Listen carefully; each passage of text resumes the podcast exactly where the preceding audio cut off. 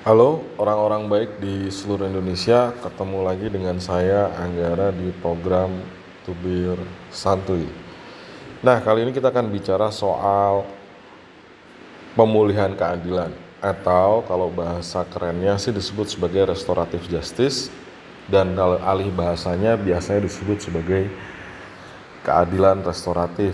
Nah, apa sih yang sebetulnya disebut dengan pemulihan keadilan? Sebetulnya ini konsep atau kerangka teori bagaimana e, para pihak yang terlibat dalam per perkara itu berpartisipasi sehingga keadilan bisa kemudian diterapkan secara adil baik untuk pelaku, korban, dan terutama juga masyarakat sebetulnya. Nah, konsep pemulihan keadilan ini kemudian penerapannya memang caranya banyak ya. Ada yang menggunakan jalur di luar persidangan atau yang lebih dikenal sebagai mediasi penal.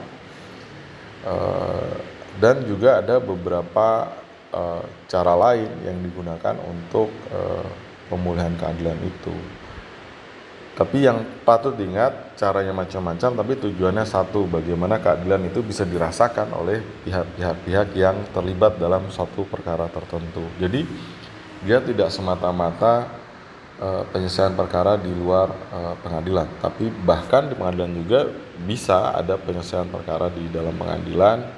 Mungkin juga pelakunya dihukum, tapi kemudian korban mendapatkan ganti rugi yang layak dan pelaku juga mendapatkan uh, terapi rehabilitasi agar dia bisa berkontribusi lagi ke masyarakat apabila ia dibebaskan dari hukumannya. Jadi uh, pemulihan keadilan itu tidak semata-mata diversi dalam misalnya dalam perkara uh, peradilan anak atau mediasi penal tapi memang aspeknya jauh lebih luas daripada itu. Nah, kenapa di Indonesia kemudian dibatasi hanya dalam konteks diversi atau mediasi penal ini saya juga kurang tahu tapi sebaiknya memang kita kembali pada semangat Eh, bagaimana keadaan itu bisa dipulihkan seperti sedia kala atau dalam konteks adat misalnya eh, biasanya dibicara soal keseimbangan yang pulih di makrokosmos dan di mikrokosmos. Nah, memang dalam dalam prosesnya proses penerapan dari pemulihan keadilan ini memang sedikit tidak mudah ya karena tentu saja uh, uh, harus ada upaya menggali sebanyak mungkin informasi yang diperlukan untuk uh, agar proses pemulihan keadilan ini bisa tercapai uh, dengan baik. Tanpa penggalian informasi yang memadai kita bisa juga terjebak dalam framing hanya sebatas diversi atau mediasi penal atau lebih jauh lagi upaya untuk mengurangi populasi penghuni di lapas dan rutan. Nah,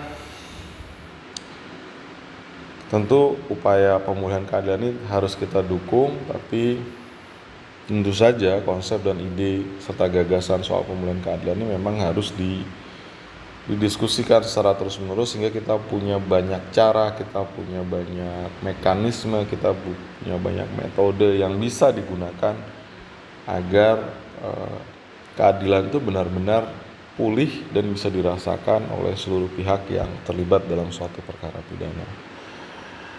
Kira-kira demikian. Jangan lupa ikuti kami terus di uh, Twitter, fanpage, Instagram, LinkedIn di Ngerti Hukum ID. Kunjungi terus website kami di ngertihukum.id.